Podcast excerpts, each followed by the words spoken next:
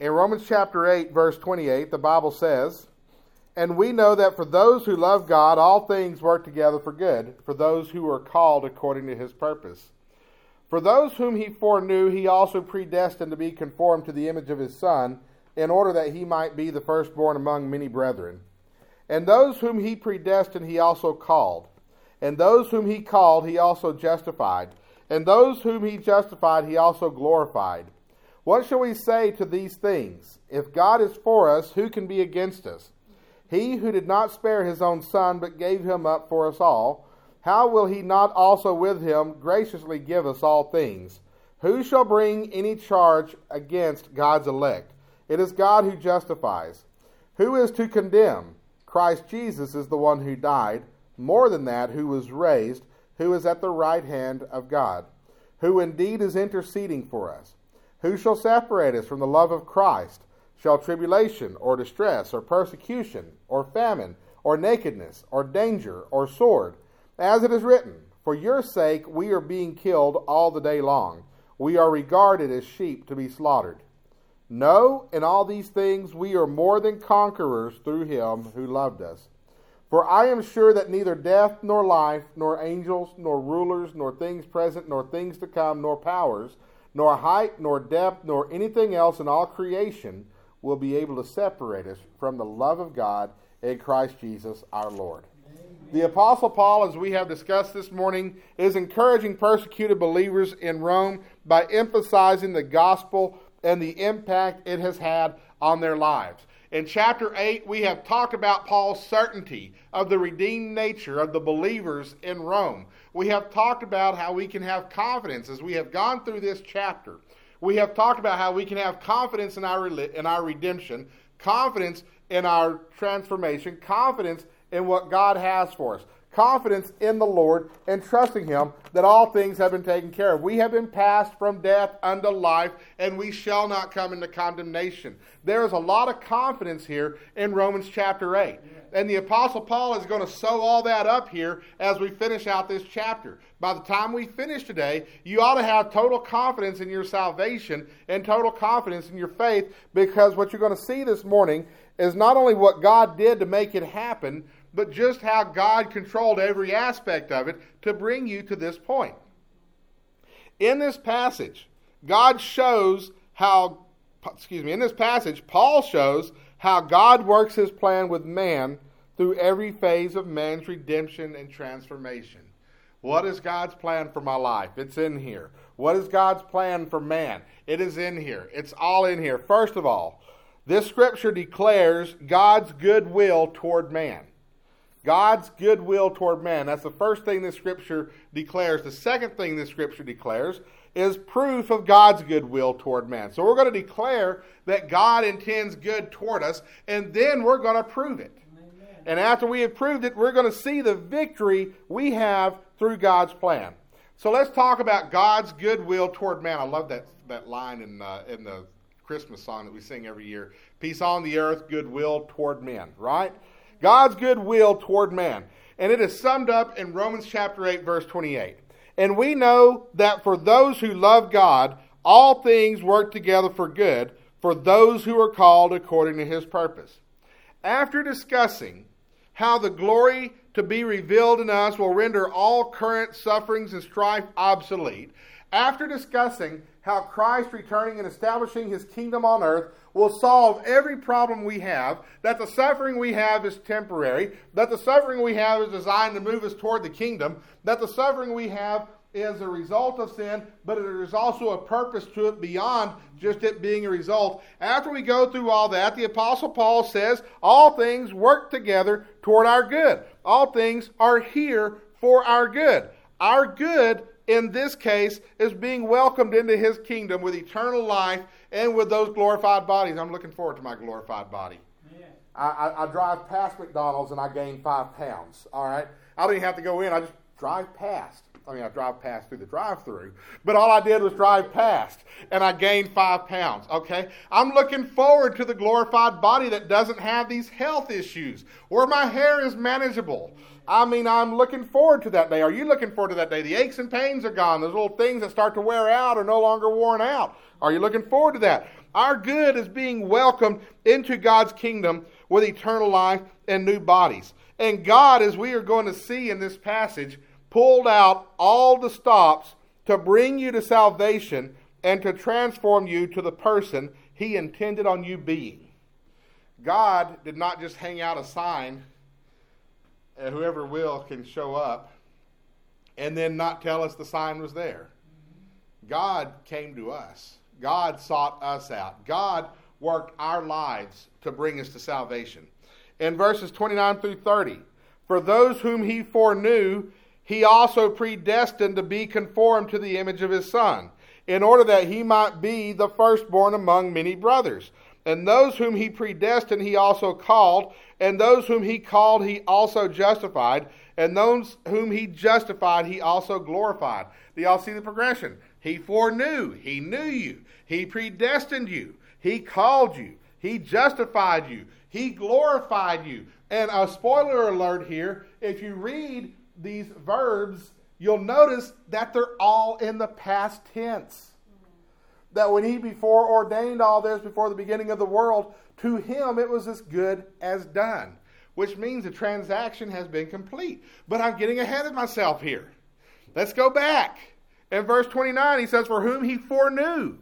He foreknew. He knew us beforehand. He knew us before He created us. He knew us before the foundation of the world. He knew us before the world ever existed. And this word foreknew I was having an argument with Scott Schamberger one day. I don't know if y'all know him or not, but he he was he's a very was Lord rest his soul. He has been welcomed into the arms of the Father by this point, but he was very big on the five points, the five doctrines of grace, and more colloquially known as the five points of Calvinism. He was very big on that. He called me one day. He and I had coffee. We argued about it very passionately. Then I apologized for the passionate nature of my argument. And he told me that he actually appreciated it. He said, because if you don't think you know what you're talking about, if you don't know what you're talking about, why are you talking? You should passionately defend the scriptures. Very grace, very gracious individual. At least he was toward me that day. But he told me that that word foreknowledge, that word foreknew, it carries with it the connotation of love, the connotation of affection, the connotation of a benevolent feeling toward love. It had a connotation of that. And so not only did he, was he aware of us, not only did he know about us, not only did he understand who we would be before the foundation of the world, but he also loved us mm-hmm. before the foundation of the world. That's what I'm that's that's what Brother Schamberger was telling me I should take from that word is that God loved me before anything was ever created. Before the world ever was, God knew whether we would respond to his gospel. Before the world ever was, he loved us. Amen. And he loved us before he created us. For those whom he foreknew, he also predestined to be conformed to the image of his son. He predestined. That can be a scary word, but it doesn't need to be. He predestined us to be conformed to the image of his son. He set it up to where we would come to know Christ as our Savior. Every last bit of our story, he set it up. I was born in the late 1970s in Deep East Texas. Think God had anything to do with that? He determined who my parents would be. Yes. You might. I'm not going to go into that.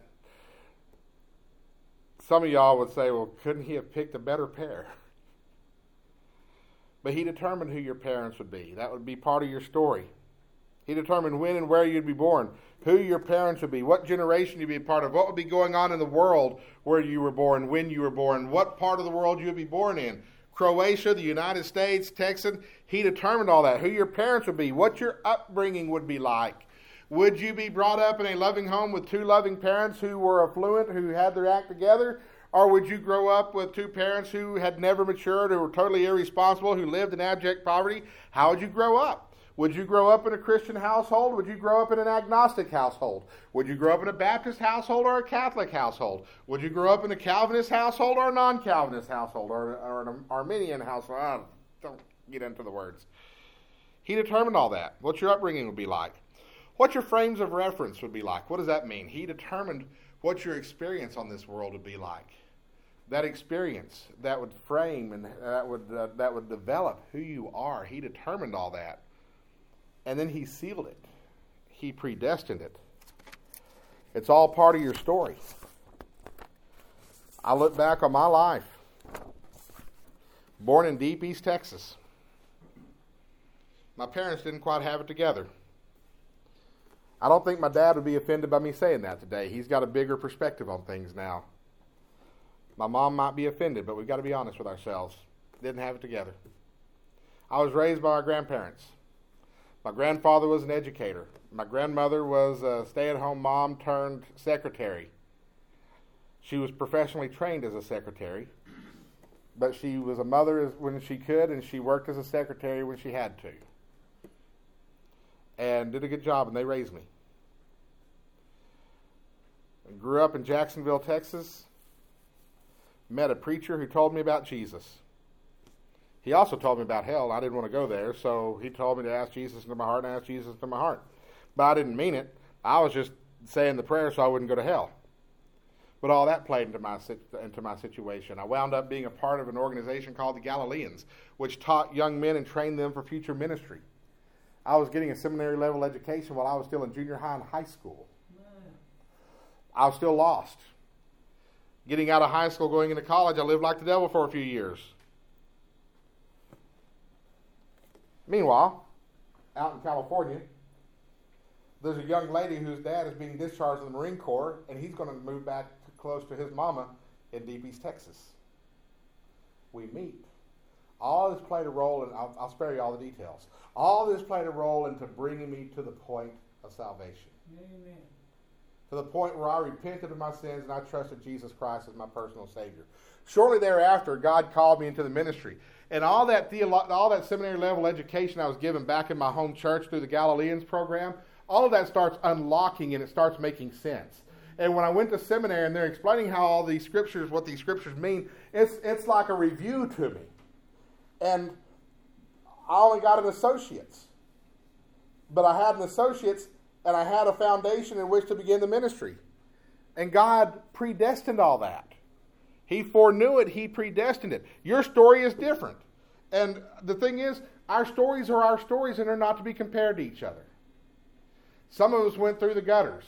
Some of us went through addiction. Some of us went through prison. Some of us went through a life of privilege. Some of us had a lot of struggle and hardship in our lives. Some of us had it fairly easily. And the one that had it easily isn't better than the one who had all the hardship. They're not, they didn't get it easier just because God saw the fabric of their soul and they're more deserving, so He gave them an easier path. Likewise, the person who had it harder didn't get the harder path because God looked at them and saw that they're stronger and better and they can handle the hard stuff. This poor little guy over here, we'll give him the privileged life.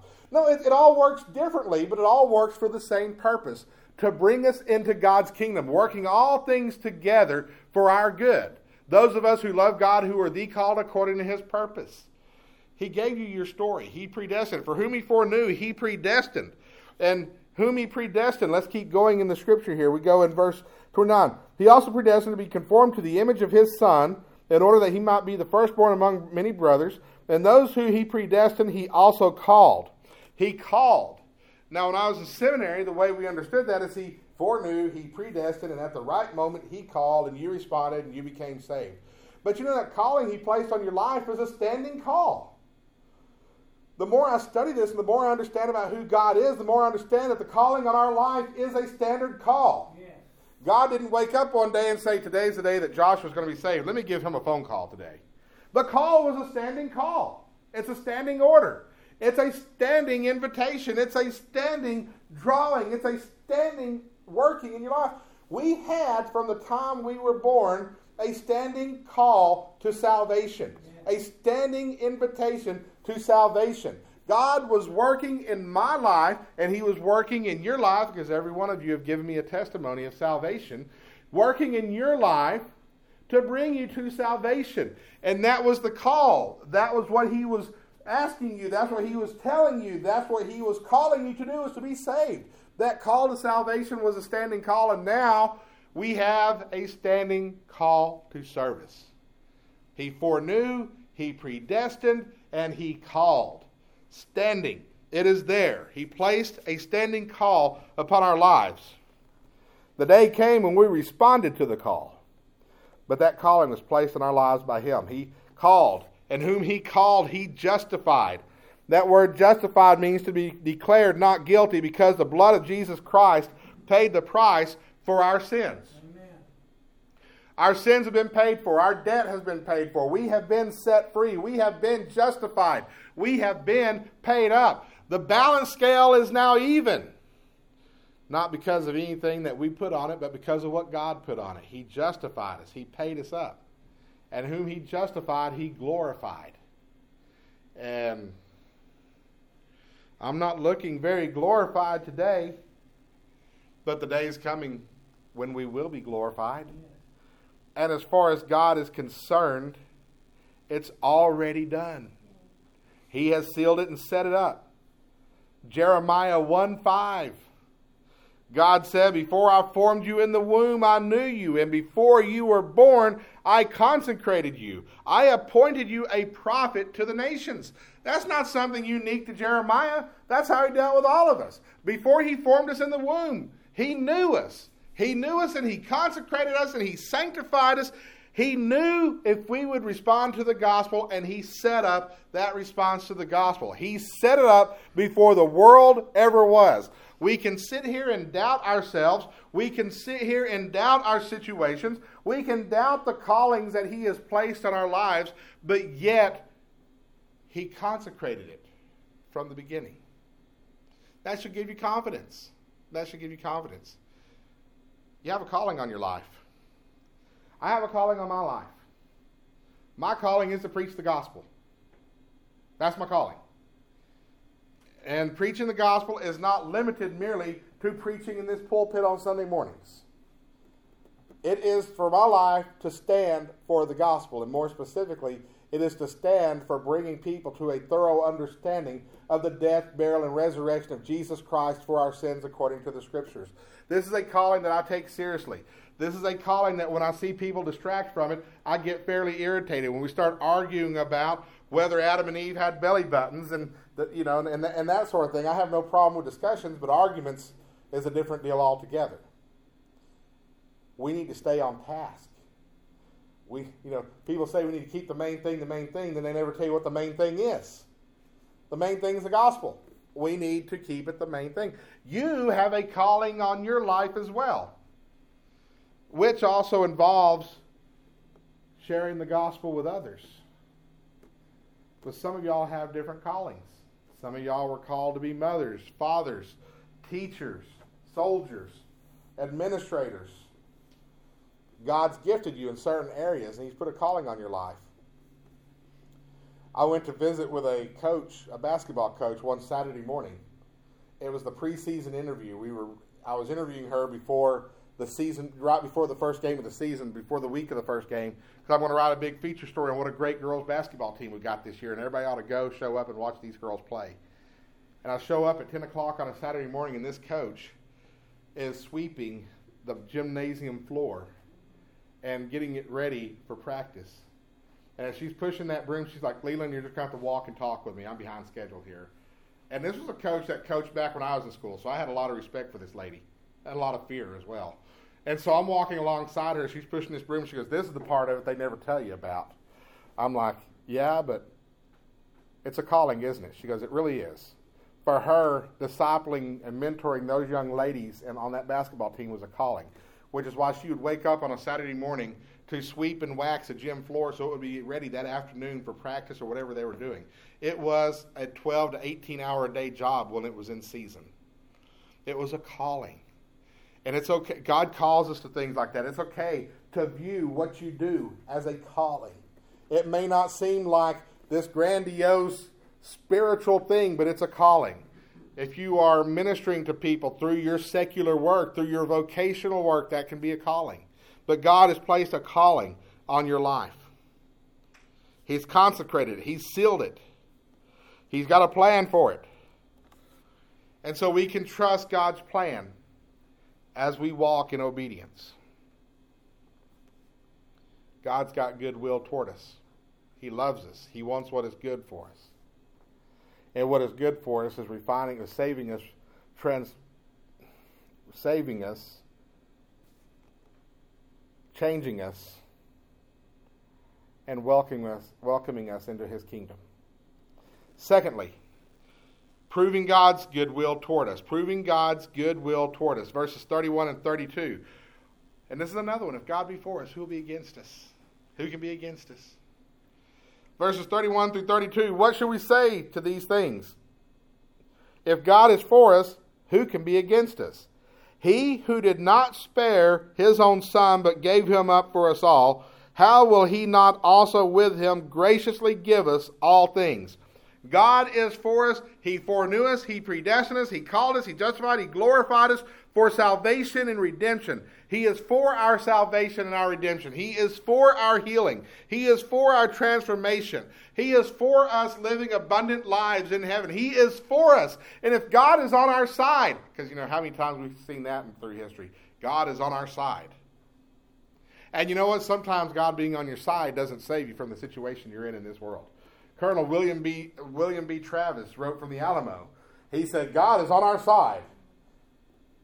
But they lost the battle. He, he lost his life in the whole thing. Was he wrong? We don't know. I do know that we got Texas out of the whole deal before the whole thing was over with. Sometimes God being on your side means that the persecution you're under is going to continue. It means that the worst dreams are still going to come true. But on the other side of all that's where the glory of the Lord is. He's for us. Who can be against us? Don't think of this in terms of getting the promotion at work.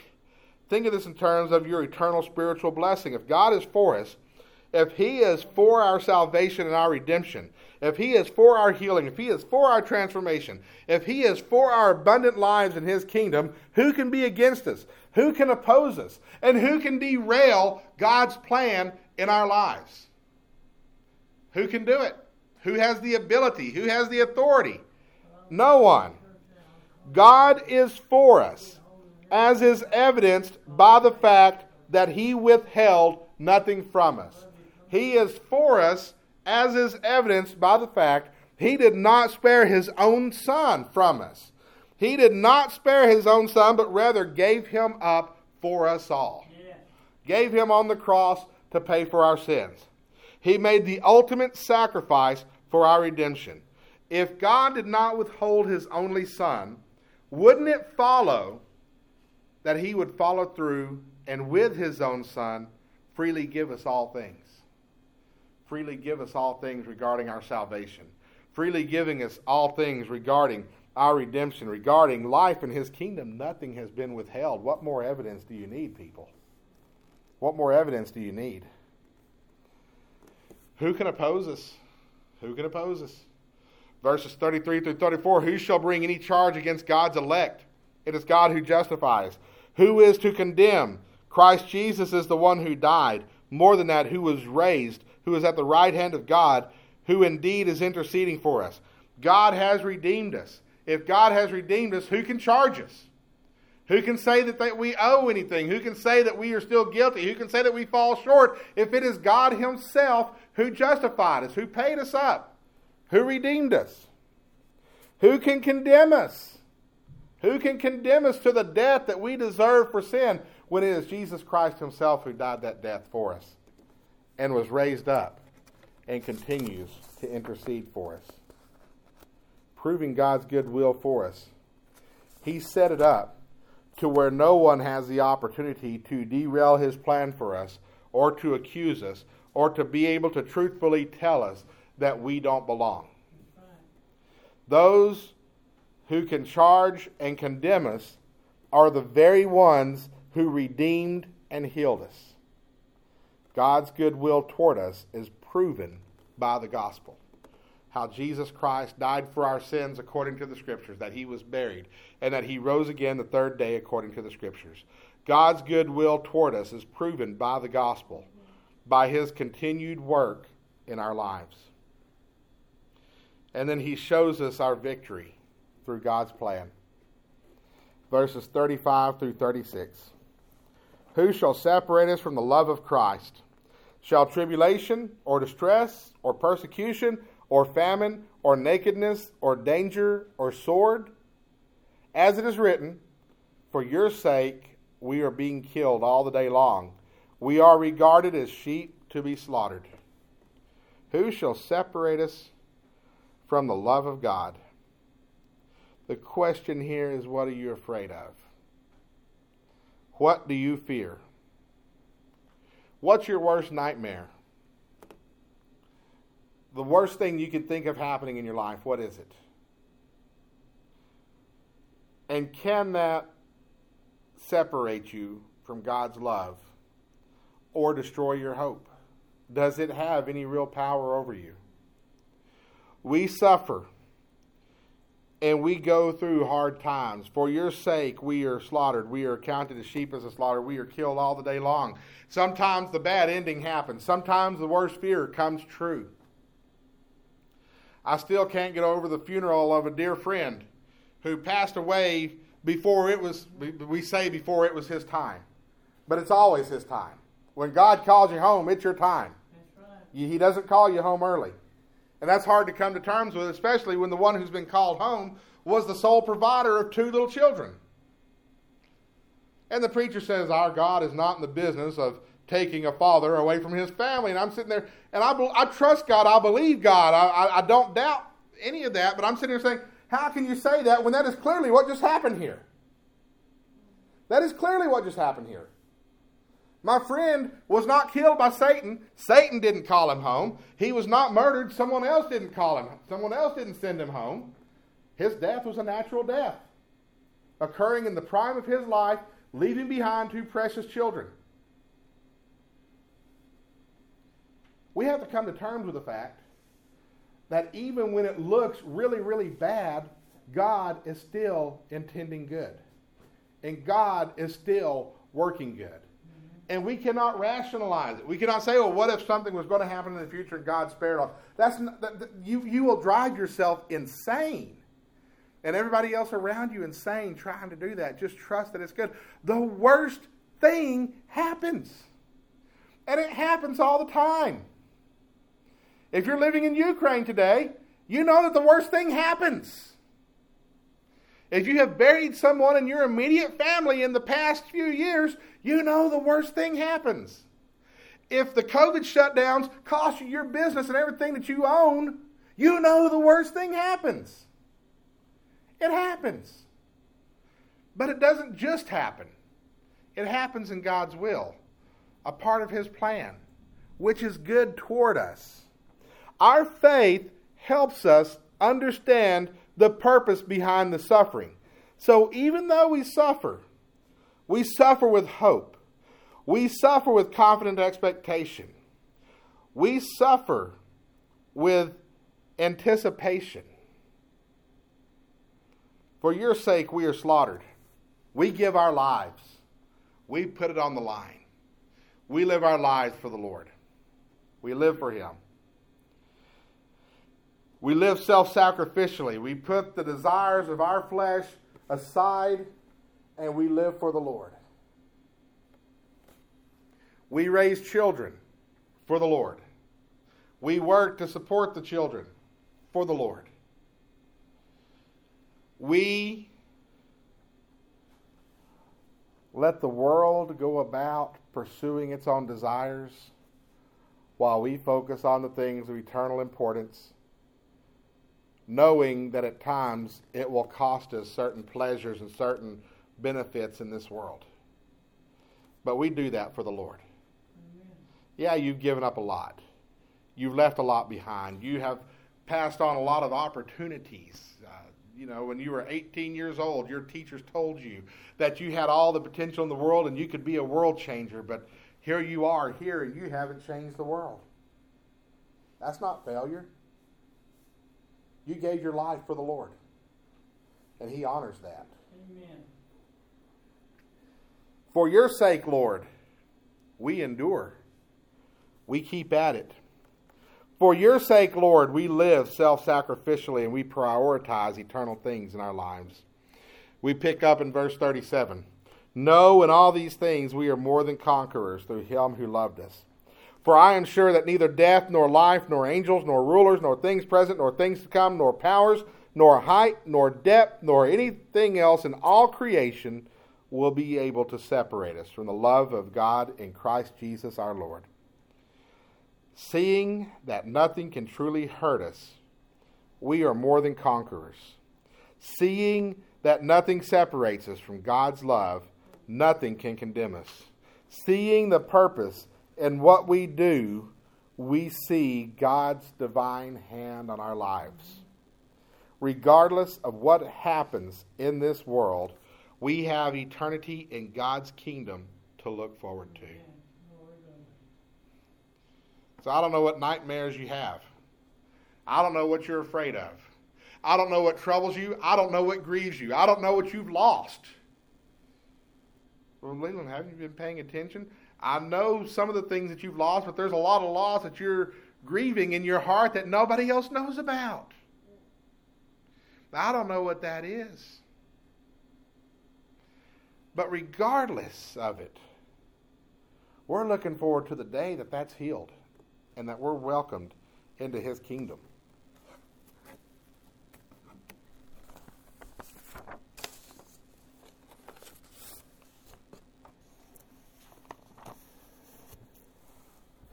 You get to preaching and studying and talking about predestination and foreknowledge, and it gets controversial because people want to talk about different things. They want to talk about different doctrines. But the thing about it is, regardless of which side of that debate you come down on, we all have to admit something. I'm not saved because I thought it was a good idea. I'm not saved because I calculated it out and I figured that life was better in God's kingdom than in my own. I didn't draw a business plan. I didn't do a statistical analysis. I didn't seek counsel from people who had been on both sides of the issue. No, I'm, I'm saved because God reached out to me, and God worked a plan to bring me to salvation. And that's the same with everybody.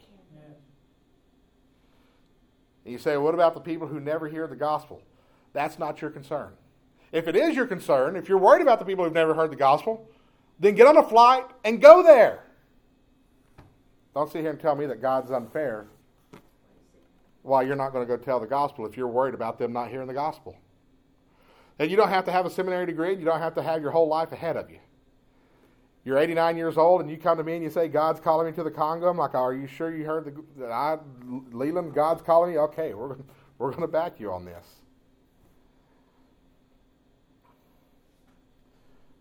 But as Jesus told Peter regarding John, if I will that he tarry till I return, what's that to you? The most important thing is where you stand with God and to bring you to salvation. And I say to bring you to salvation because y'all have given me a testimony. To bring you to salvation, God worked every detail in your life to bring you to salvation and to transform you and to set you up to enter into his kingdom. And knowing just how in control he was of all things, that should give you a peace about everything else. Because even if the worst happens, you know that God is still holding you in the palm of your hand. There's a song came out on the radio about 20 years ago. And that saying that blows my mind. But it says that we were never promised to be spared from suffering. All we were promised is when everything falls, we would be held. Let's stand.